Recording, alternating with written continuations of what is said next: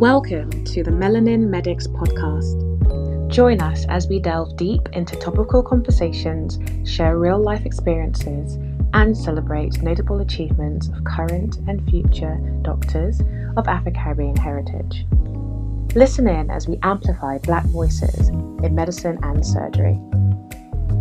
This Black History Month edition proudly celebrates trailblazing Black doctors, and we ask them, why did you fall in love with medicine?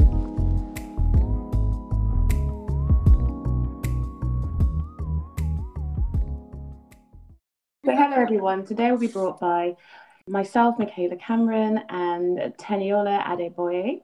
We are really delighted to be interviewing Christine Mitoko. Miss Mitoko is a Kenyan born academic neurosurgical registrar in Nottingham. She has a passion for learning, teaching, and mentoring.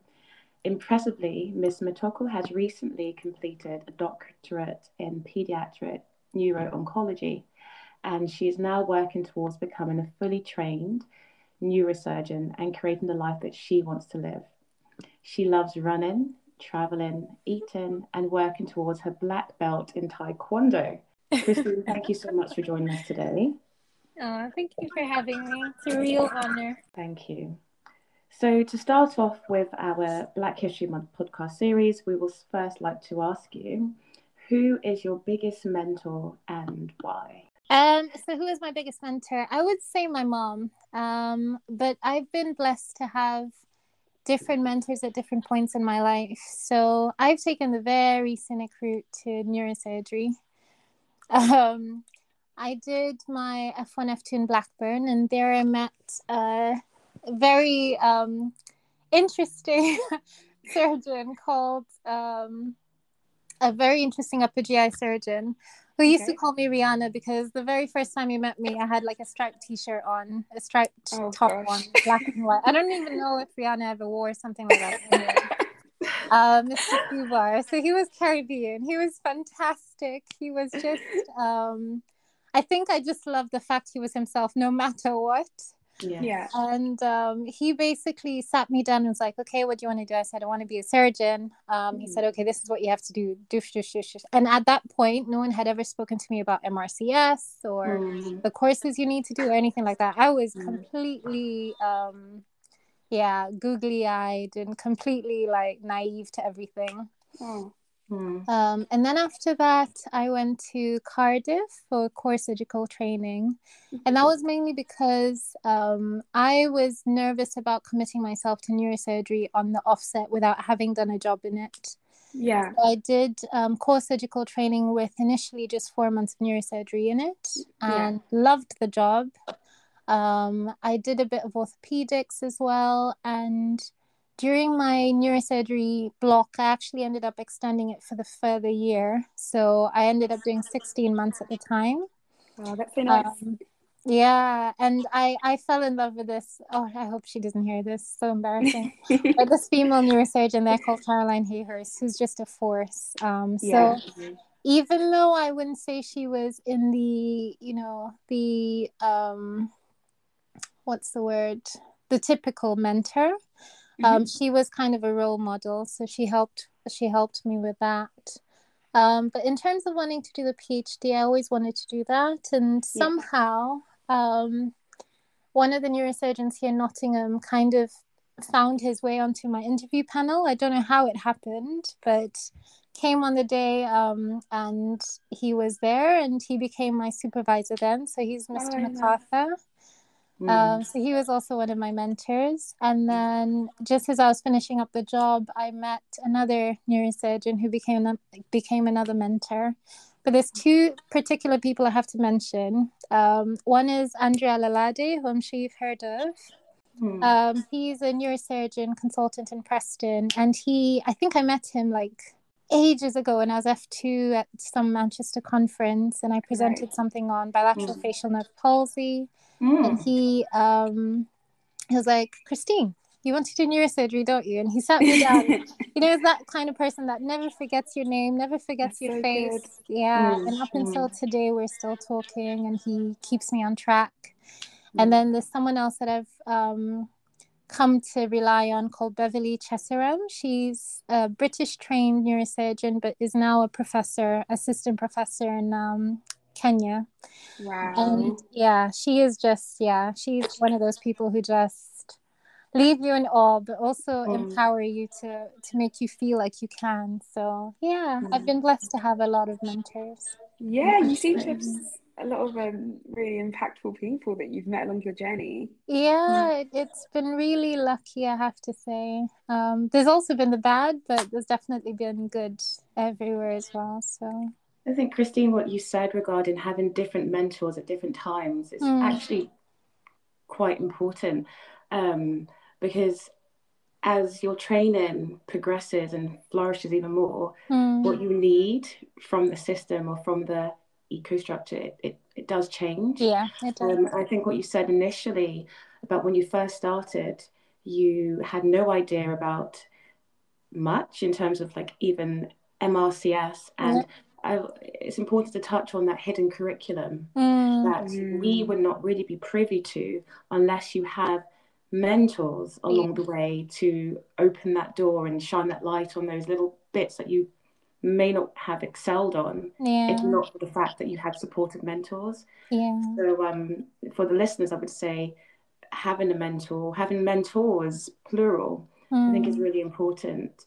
Um, it is, and, and I actually think what you just said about the hidden curriculum, there's something to be said about knowing someone because yeah. when I've spoken to somehow as a non trainee, I found myself in the boot camps. They only usually allow trainees to go, but just talk my way into it.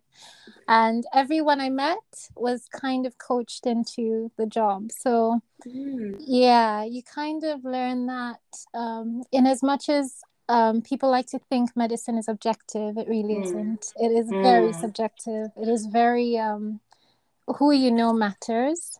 Interesting. Um, and I think that's the other struggle that we fight that sometimes you don't even know about. um, yeah. until quite late on. But yeah. Mm, thank mm-hmm. you. Wow. Thank you. Um.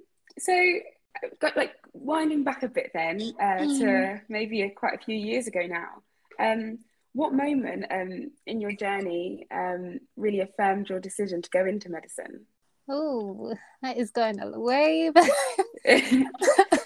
um, what moment? I would say, um, so in my school, I was always gifted in the sciences. In fact, mm-hmm. I, I, think I was gifted in everything except uh, music, formal music reading, and that kind of thing. I was very yeah. creative, but not like where um, you have to read note music and things. But mm-hmm. I loved the sciences, and yeah um, I got the opportunity to um, shadow and work with children who had, um, back then I didn't know what it was. I just thought these big tumors in their heads, but it turned out to be Burkitt's lymphoma. Mm. and it was the Kenyatta National Hospital, which was the biggest tertiary hospital in East Africa back then. I think we might still be.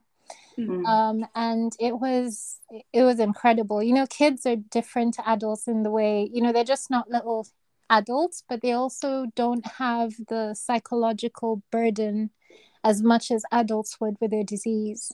Okay. So yeah. it was it was just eye opening the kind of um, insights these kids had. You know how they you know, would have such determination from chemo to chemo, from treatment to treatment. Even when things went wrong, they were like, okay, then what next, you know? Okay, yeah. Um, but I think it was when my little sister started fainting and no one could really find a reason or a cause that I started to kind of um, realize, huh, I want to figure this out. And I think while I'm the softer, I'm quite soft spoken to some people. I'm sure my husband would say otherwise.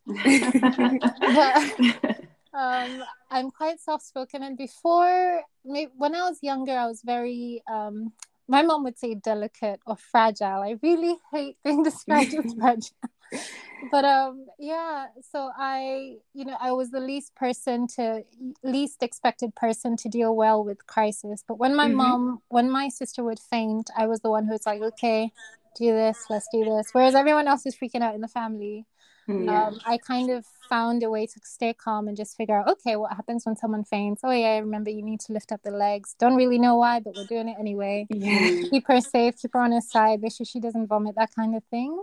Mm. And I think it's things like that that made me decide I wanted to do medicine. But mm. I actually had an uncle who runs a small hospital in a town called Nakuru and he my mom spoke to him um, to come and in, inspire me into medicine and when he came he was like tina why do you want to do this job you know why do you want to do a thankless job? and he really made it painted it completely you know thankless and hard work poor pay yeah and he was like trying to i don't know what his motives were. And looking mm. back now, I think it was probably to just make sure that I knew what I was doing, why mm. I was doing it, and I was doing it for me.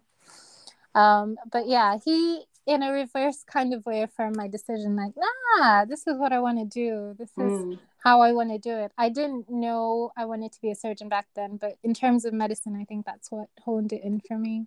Yeah. And then since then actually making that decision and maybe applying to medical school and beginning training mm. has there been a moment within your training or your career that's made you think yeah i've made the right decision i'm in the right place yeah um, there's been many moments i think the last one was even the simplest of operations where a patient actually turns to turns to you and says thank you you know mm. you were even even in terms of saying that my voice was soothing to her in a time when she was worried mm. and mm. and that particularly stroke what's the word god i can't speak anymore struck a tone with me because in my um, fifth year i had an ed consultant tell me that no one was ever going to listen to me because of my voice Right. And I kind of thought, yeah, and this was like right. at the end, you know, when they do those um those feedback forms and they sure. sign you off officially, and I thought, such a personal bit of feedback. Yeah, yeah, I know. And I was like, so what do you want me to do? Testosterone? Like, what?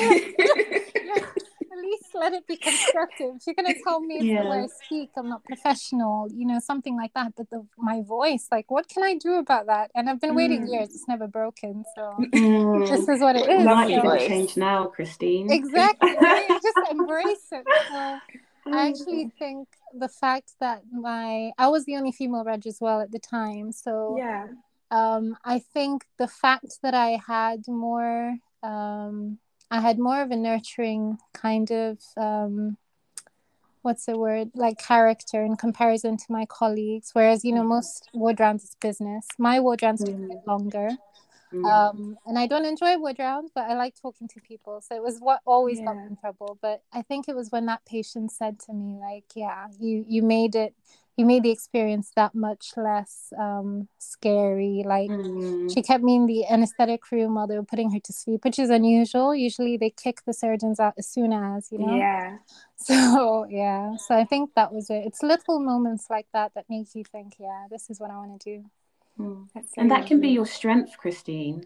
Yeah. That, you know, you're more patient centered, and we're always told to be an excellent surgeon, you should be an excellent doctor and yeah. think more holistically no matter what. So mm-hmm. you're being female, being a female neurosurgeon, how you will manage your patients, mm. your softer voice may be a minor criticism to some, but it might be your, it is, it will be your strength. So, yeah, and it has been to be and honest. you stayed authentic. So yeah. Good. Yeah. I mean, it took me a while to get to the the authenticity of it, but yeah, you know when yeah. you mm-hmm. have to. I'm sure you've you've both done it where you have to kind of code switch, and you think, yeah. you know, mm, tell us more it... about that, Christine. oh code oh. switching.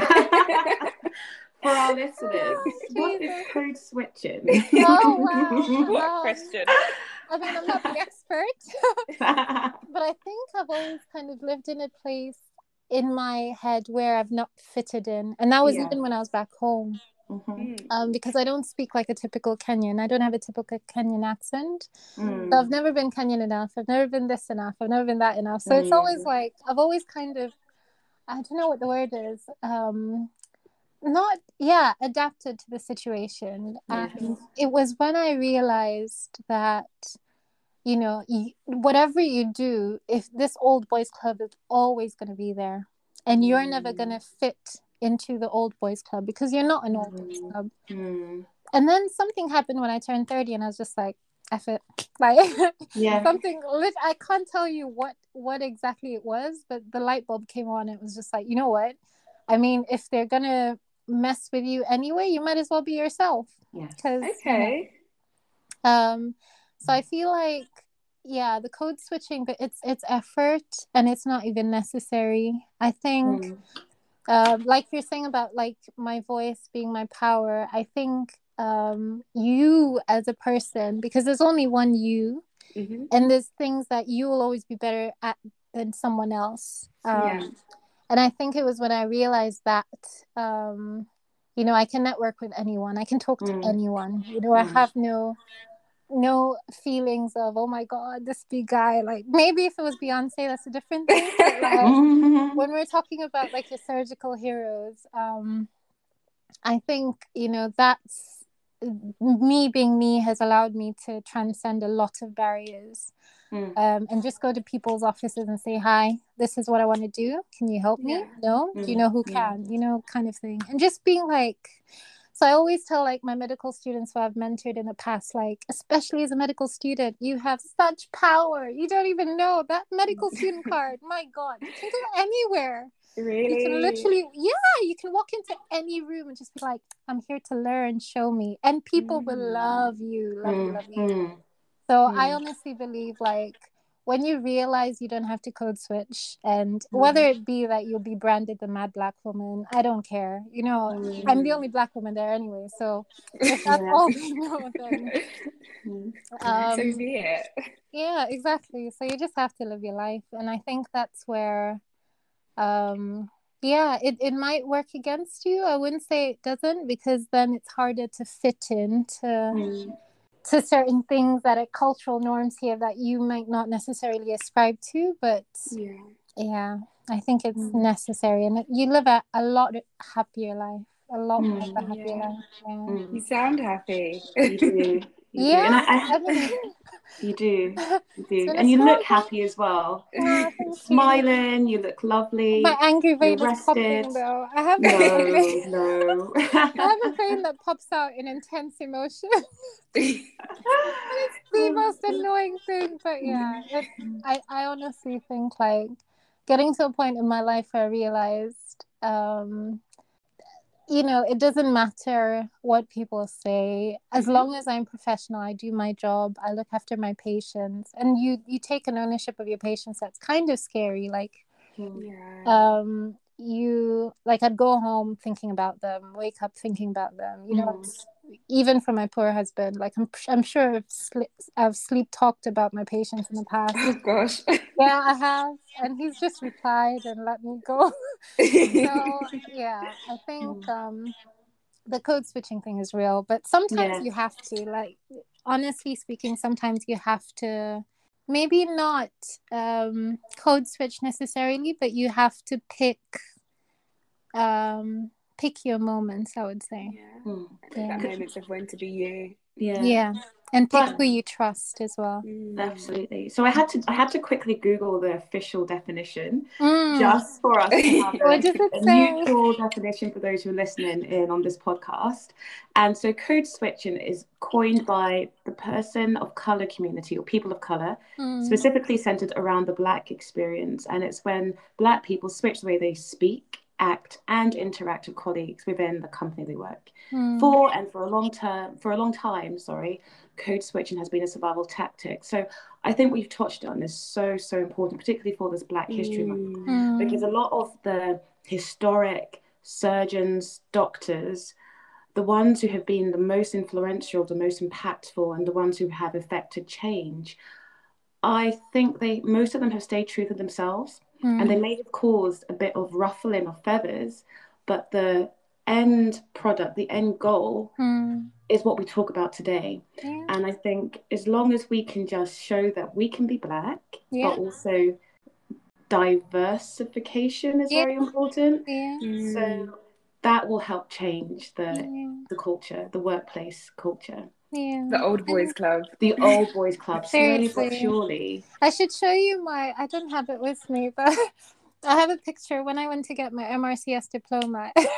it's stark. It's it's literally oh no, me, little old me, and all these old white men looking at me. of course, like how the hell did you let her in? You should see the, some of their faces. It's it's honestly. Yeah. I mean, yeah. feel uh, free to send it over to us. Maybe we can have it on one of our social oh, pages. Oh, seriously? yes, please. That'd be actually a good will. idea, Teddy. I, I will. It's it's quite stark. But you know, the other thing about like code switching is I found I think maybe it's to do with mentors as well. When you find your people, then you kind yeah. of meld into yourself anyway, and mm. yeah. bits of you come out. So I think, especially in my most recent job, mm-hmm. um, people started calling me Tina, and Tina is quite um, it's almost intrusive to me if a stranger calls me Tina because it's what my family call me. It's what my mm. I don't even think very close friends necessarily call me Tina. A lot of them still mm. call me Christine. Mm. But um, I think I said one of them could call me Tina, and suddenly everyone was calling Everyone.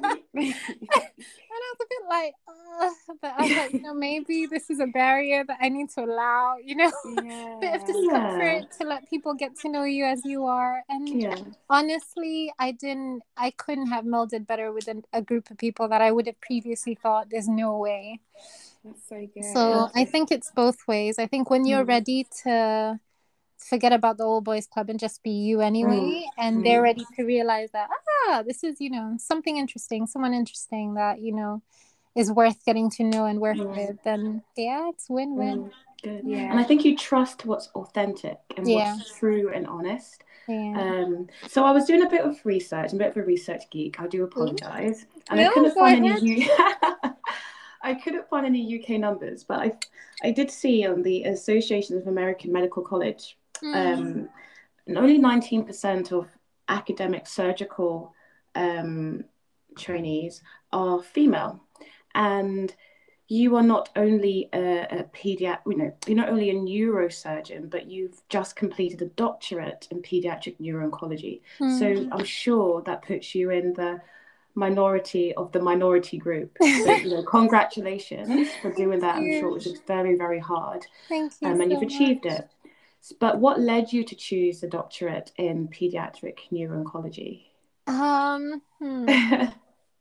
honestly i think it was that when i when i set out to do it i think i decided upon this maybe 10 years ago that i was going to do this and mm-hmm. i didn't know what i was going to do it in but i also mm-hmm. knew that i wanted to be able to run um, run an academic neurosurgery department back home so that's wow. always been my my drive okay um but also i felt like once you've got you know, once you equip yourself with certain things, then you're a badass and you can't be touched. I think I think that kind of crazy thinking is what pushed me through, but also to give myself um, more options because even though I know medicine lends itself to a variety of careers, I know I want to do neurosurgery. I remember the first yeah. time I saw a brain in a living person and I spazzed out and I still remember the moment. And I think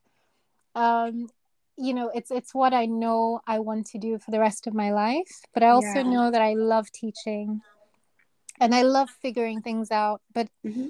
I I felt like until I understand how they get to a clinical trial, I'll never understand how to just what the scheme is, what what's happening. There's so mm. much acad- academic red tape between an idea and when it actually comes into clinic. And yeah. the fact that you know it had taken me so long already to figure out that ah, there's innings in neurosurgery or in surgical practice in the UK. I felt like doing a PhD as a basic um, basic translational research mm. would give me the insight I would need to then be able to run clinical trials. But then mm-hmm. later on, I was told, oh, you know, here in the UK, clinical trials aren't really led by neurosurgeons, they're led by mm. oncologists. So I was mm. like, oh, okay, well. But that's not in every. That's not the case in, um, you know, everywhere in the world. So yeah, and you know um, we're used to doing things that are uncomfortable and challenging and yeah but it was enjoyable i would just mm. say um, i think i wanted to yeah be the best i could be and i didn't know how to do that without doing some research mm. Um, and I wanted to do something I could see through because you know how it is when you start a research project as an F1, you move on to the next thing and you know it's half done or half baked. You hand it over to someone else to take over and never gets done. Yeah. And that that kind of cycle kept happening and it really frustrated me. So I was like, you know, this Yeah. is what I want to do. Take the time out to do it. Sweet talk some people to make it possible so that we got a scholarship and some awards to help me through the way. And yeah. Yeah. How long did it take you then? Like, how long did you take out?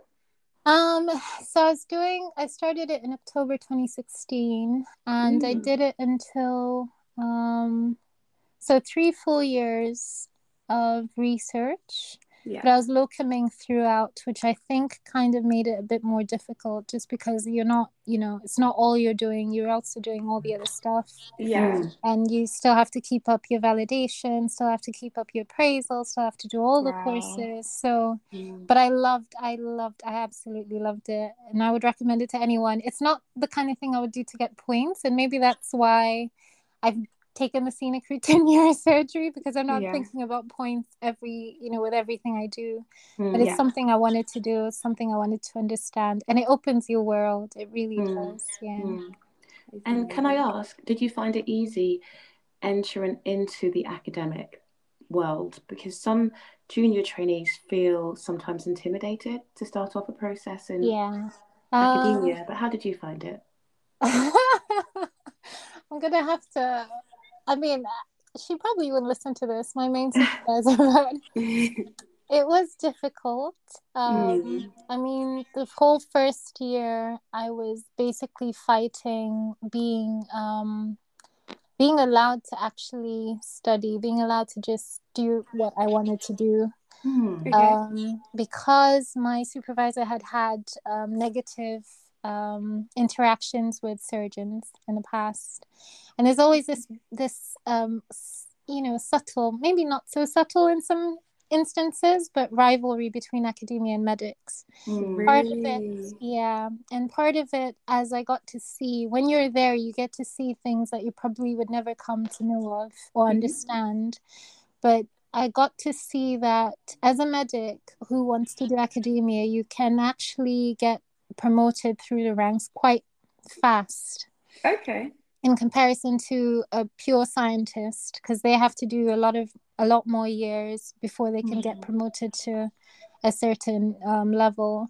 So i think that's partly where the rivalry comes. And also there's this there's this um, idea that some academics have that we have it easier when it comes to jobs and and things like that. So i think getting into academia wasn't easy because I also had to get a full time scholarship as an international student back then, and that's Right. a lot of money for Wow. for a science project that has consumables and everything.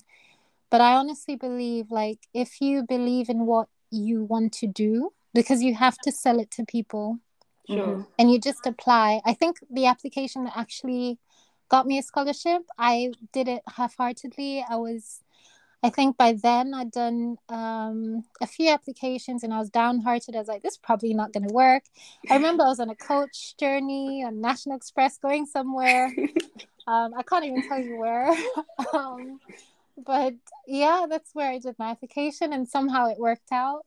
Um, but it really is what you make it but if it's what you want to do don't don't don't give up it will Mm. work you just have to it took me maybe three years before I actually started the phd to because you have to find a supervisor you have to find a Mm. project Sure. and i literally said well i want to do children's brain tumors and i searched children's brain tumors and the first thing that came up was children's brain tumor research center so that's why i ended up doing my project in nottingham Mm. um, but yeah, it was difficult.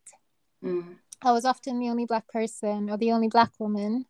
Mm. Um, at least in my lab, the beauty was at the beginning we were all girls, and I'm extremely close to those girls now. And I don't know how we'd have gotten through it without each other. Um, but you also have to. Um, the imposter syndrome is real, but you also Mm. have to kind of um, humble yourself because it's a very the difficulty I found was in being a novice again because at the point that I went in, you know, you're past the F1, F2, you're past CT1, CT2. So you feel like you know what you're doing medically. Mm. So you mm. feel you're at a position where, you know, you know what you're doing. You don't know everything, obviously, but you can work within your limits of competencies and um, yeah. get the job done. But this was, you know, going back, learning how to do research techniques, mm-hmm. learning how to, you know, reading all these papers about biology that we didn't do necessarily because we did you know just pharmacological physiology mm. stuff that was relevant to the basic you know yeah anatomy and physiology but yeah so you it's it's humbling i will say mm.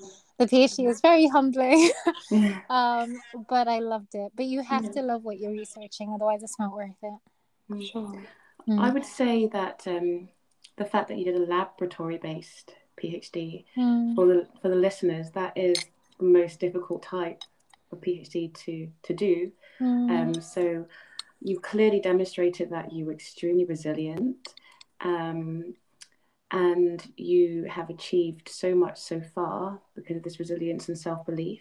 Mm. Can I ask? Has there ever been a point where you've thought to yourself, hmm, "This is too hard for me. Uh, yeah. Maybe medicine isn't for me." Yeah, lots of times. Really? oh, oh yeah. gosh. That's good to hear. lots of times. Yeah, like you know, I think um one thing most people will not tell you is failure is a part of life. Like we a lot of medics um were the creme de la creme back in school and ended up doing, you know, medicine because they were smart and they were yeah. you know, they achieved quite high grades, that sort of thing. Mm-hmm. But um I feel like after medical school, especially F1, I think is the toughest year yeah. because you're getting to grips with the realities of actually being a doctor. And your job specification does not cover everything that you do. Not As a doctor, I have done all sorts of things that I never thought I would have to do. Um, yeah. And I think it was when I was working in a DGH, which was very poorly staffed, and mm-hmm. I had lots of medical patients that were very, very, very sick. And it was one of those nights where there were just that many people dying that oh, you couldn't even call the registrar because she was with a dying patient. Mm-hmm. So you've done mm-hmm. as much as you can. You've done what they've told you to do as well. And it's it's the accepting that, you know, there's a point past which you can't do anything as a doctor. And I think yeah. it was that frustration, being understaffed, um, it not being a big deal to my seniors. Apparently, mm-hmm. you you were just expected to cope to deal. Um, and I think it was one of those periods where I was just like, what on earth have I gotten myself into? Yeah. And then you you have another day. You know, the beauty with medicine and one of the reasons I went into it is every day is different. Mm-hmm even in spite of the fact, yeah, you have ward round at a specific time, you do this at a specific time, but every patient is different, every tumor is different, every brain is slightly different, every yeah. you know, every interaction you'll have is different. So I think um you'll have hard days, that's for sure. Even in the PhD, I was like, what the hell? In the first year, oh my god um, it took it takes a village and i think my acknowledgement says mm. it hmm. because i have like three pages where i think it's meant to be one um, of people who just kept me sane um, and especially my husband like god knows how yeah god knows yeah. how that's still a thing because uh, you need you need someone because here i'm on my own mm-hmm. my whole family's back in kenya so everything in terms of support is basically on the phone. It's it's pretty oh, much wow. on the phone, yeah. Yeah. So if it wasn't for him, I probably wouldn't be. I wouldn't have accomplished what I have. Um, but yeah, there were lots of times where I felt like I can't do this. There mm-hmm. were times when I was bullied, um, especially in surgery. Um, okay. That was difficult, and that made me think, well, I don't know if I want to become one of these people who are bullying me. Mm. But that was a mm. specific um, type of person and a specific specialty. I think that I have very many specific type of people. Yeah, right. I think I'm reading between the lines here. yeah, yeah. So I think there's a lot of things that happen in medicine that happen in life or during yeah. medicine that you know make you question it but i think sure. if you've done it for you um, then and it'll always get better. That's the thing that I know. It it doesn't matter how shit it becomes. You know, you fail that one exam, you do it again, you get it through. You know, and that's one thing people need to talk more about. Failure is a part of life. Yeah. Um, and it doesn't make you a better surgeon or a worse surgeon. You know, a poorer person or a poorer doctor. Um, if you fail once at something or twice at something, the the point is you got up, you picked yourself up, you did it right, you got it done that's what matters and then you move yeah. on to improving yourself further and but, yeah. working towards that goal yeah yeah, yeah. that's really well said yeah it, it sounds like you've had like some really like pressured times within medicine oh, yeah. um and it just seems like a lot of that as you've mentioned has been supported by the people who are around you and not necessarily physically around you but mm. also on the other other end of the phone too um, mm. And I probably just want to find out a bit more about how you maintain a work life balance um, outside of medicine. um, I laugh when people say work life balance because I don't. I don't know. You know that um, ad where there's people like running on a log? I don't know if it's Morocco or something like that. Okay where they I think I know, a log on a river. Yeah, yeah I, I got the image like, in my head. That's that's what work life balance feels like to me, and it took me a minute to realize like it's not that it's balance in terms of um, an everyday thing, but it's making sure that you're not defined just by your job because that's really dangerous. Mm-hmm. Um, and it's very easy to become, especially when you're doing something that's very very encompassing you know? I feel like there's some specialties that allow you to be a person outside of that job whereas there's yeah. some specialties that just engulf you your personal life your family life. Um but i think it was taking time out in the morning. Okay. Um so i used to listen to um you know like inspirational kind of speeches or just taking time out in the morning to do something for myself. It doesn't matter what it was. Sometimes it was, you know, a, a dance party in my room by myself, like yeah.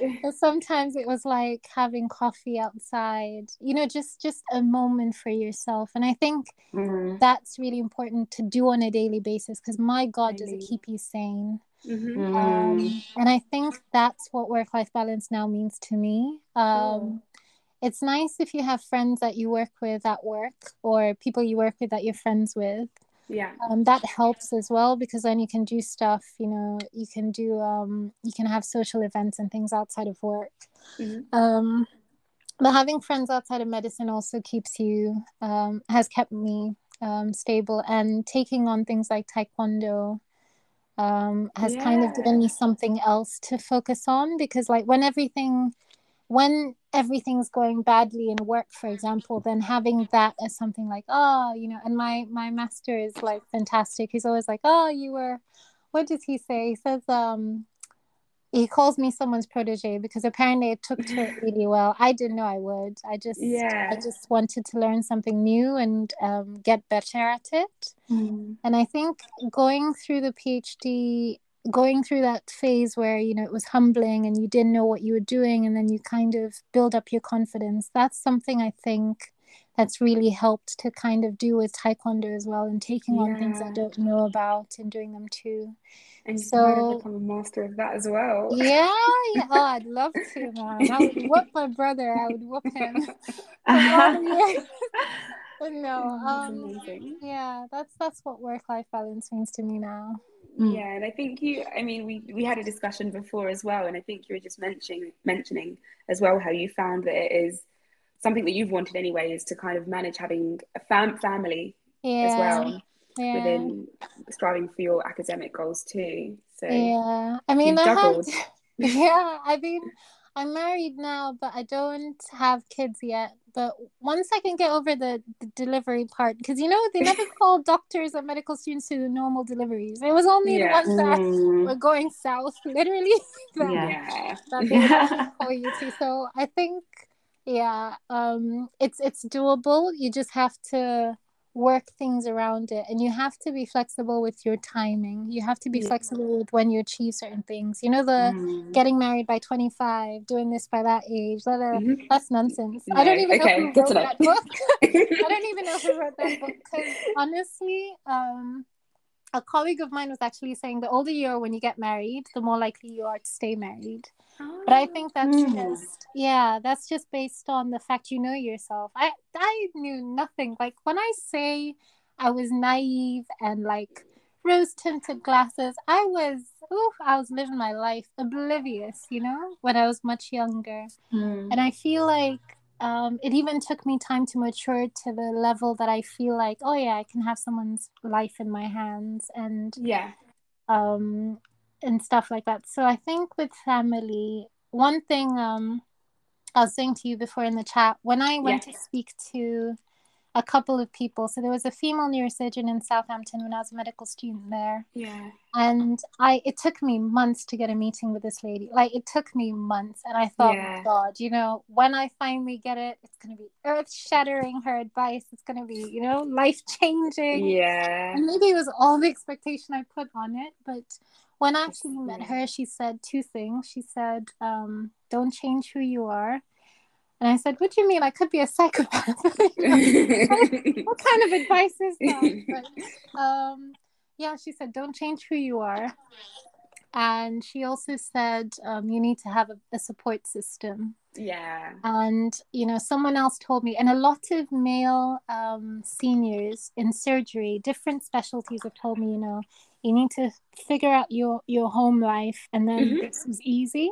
And I used to think that was a very sexist thing to say because there's no way they're saying that to my, my male colleagues. There is yeah. no way that mm-hmm. they're saying that to my male colleagues. Like, oh yeah, figure your home life. No, yeah. that doesn't even come in the conversation. So yeah. Yeah. So I used to like trip up and I used to feel a type of way about it. But I actually feel like um whether or not it's having someone at home with you or having friends or having yeah family you know as long as you have a support system. Because i think medicine is just one of those things. You're dealing with life and death yeah pretty much on a daily basis. Mm. um, and especially when mistakes happen you know coroners inquests all that stuff um, you you need yeah you need to have a support system and i feel like it takes a village literally takes a village yeah but yeah so family will happen it will probably be an oops mm. baby um oh but yeah, once it happens, we'll just figure it out as we go along. So there's no perfect time to do it. There is no way, perfect so, time. Good yeah. to know. I mean, you seem to have gained quite a lot of knowledge from the different people that you've interacted with and with through your journey, um, uh-huh. be it uh-huh. your mentors or people that you've met a bit more casually. Um, and I guess if you were then to be a mentor to yourself in a way and give advice to younger Christine, um, what would you want to know then that would probably have, you know, been better and like added to your journey or helped you make better decisions? Um, I think hindsight is a two-edged sword. Mm-hmm. Um, you know, there are things that I feel like I wish I knew back then that would have mm. changed how, you know, would have maybe gotten me quicker to where I wanted to be. Yeah. But I also feel like um, it's a very dangerous thing to say that you should have, you know, you should do this, you should do that at certain times. Yeah. So all I would tell myself is to trust myself and mm. to stop mm. waiting for someone to tell me that I'm not going to be a neurosurgeon because mm. that's the one thing I cannot until today. Like somewhere in the back of my mind is like this little girl looking at herself in a mirror, waiting for someone to say, "Oh no, no, no, you're not suited to this job," you know. Mm. And I think that's the imposter syndrome talking. But yeah. um, I would honestly say to myself, you know, you've got this. You're good at what you do um, there's things you can work on there's a lot of things that you mm. you don't just you're not born a wonderful ex- excellent clinician you know these no things are developed yeah. over time yeah mm-hmm. and i think i used to put quite a lot of pressure on myself for getting things wrong for mm-hmm. for not seeing something for trusting yeah. someone and they betray me so i'd be i would be a bit more forgiving to myself i would tell myself um yeah that things will happen when they're meant to yeah. and um you know what's for you is for you. It doesn't mm. matter what else is going on it's for you. Yeah. And even if i take the scenic route just enjoy it because i did. I definitely did enjoy my scenic route. Um mm. So yeah, and I would also tell myself, medical student, as a medical student, travel more. Yeah. My God, travel more, travel more, explore yeah. more. Yeah. Go to all those conferences, get them paid for because you don't have to spend mm. your money. Mm. Did not know uh, that. yeah, yeah, yeah, yeah. There's, there's, ways, there's money out there, so you don't need to spend your money mm. to do those things. Um, and once you know what your strength is, like go for it you know yeah. go for it with blinkers on because mm. everyone will tell you everything about competition ratios and you know the likelihoods and the realities. And i think to do to be ambitious you somewhat have to be um irrational with it. Yeah. be... a little bit crazy. Yeah. Tiny bit crazy. you, you do because you're doing something that i've i I at the time when I decided I wanted to do neurosurgery, I didn't know of any black female neurosurgeons. Yeah. I hadn't any. I didn't know of any black female neurosurgeons with PhDs. I mm. didn't know you know, I didn't I couldn't even see myself opening someone's head, you know, I couldn't Yeah, wow. So I think you have to you have to kind of be uh what's the word? You have to be like engulfed by it. You just have to, if it's what you want to do, mm. then you go for it, no matter yeah. what people will say, what they want. Oh my God, you will hear it all. Like everyone has something to say. Yeah. so I feel like, yeah, I would tell myself, you know, take, listen to people, take what's what's helpful, leave mm-hmm. what isn't. Yes. Um, and don't put all your eggs in one basket in terms of you know trusting what people say and things yes. like that. I think that's what I would tell myself. Yeah. I think that's excellent advice, Christine. Yeah. Um, no. um, I really do. And I think if we could look at the future, mm. I'm sure you would predict there to be more Black female neurosurgeons, more academic female surgeons. Yeah. Um, but I don't want to put words in your mouth. so, so, what do you think the future should look like oh in your God. specialty? That's like conditioning. My mom does that very. Speak into now you say it. I think in my specialty, I think um uh what do I think is gonna happen? I think well, most doctors finishing medical school are female. Yeah. Yeah. I think that the future of neurosurgery is female, whether it's it's it's you know whether people like it or not.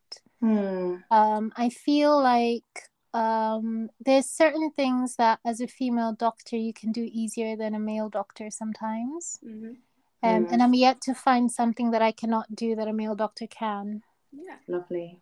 So um, yeah, I've I, you know it's during some orthopedic jobs where I felt like, damn, I need to go to the gym, you know, kind of thing.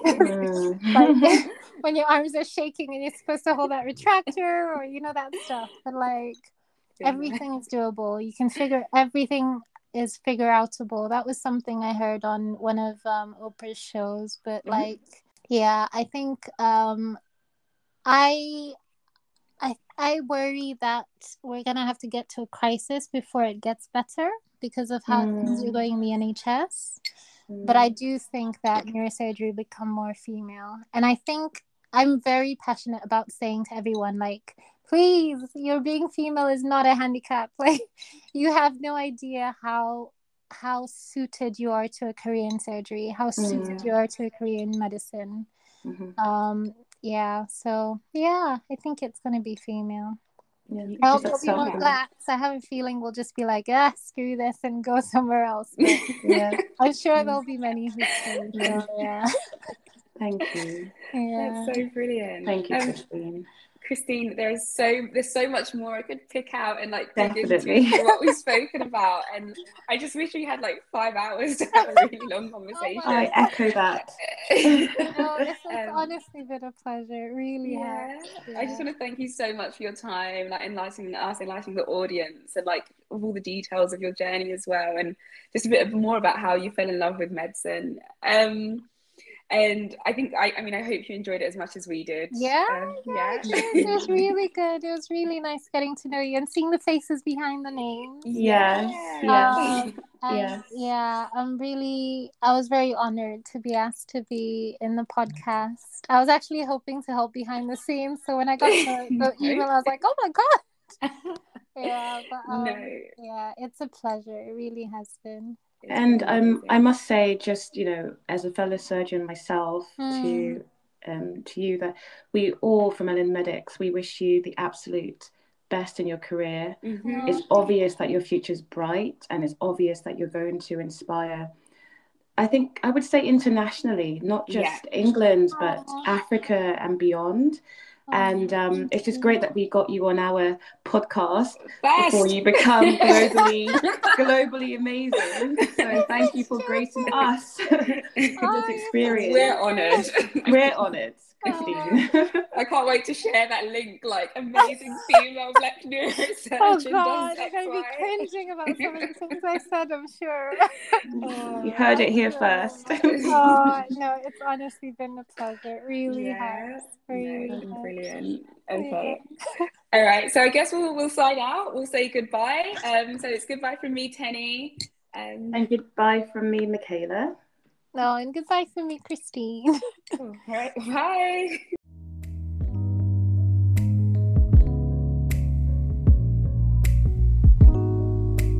Thank you for listening to this Black History Month podcast edition, brought to you by Melanin Medics.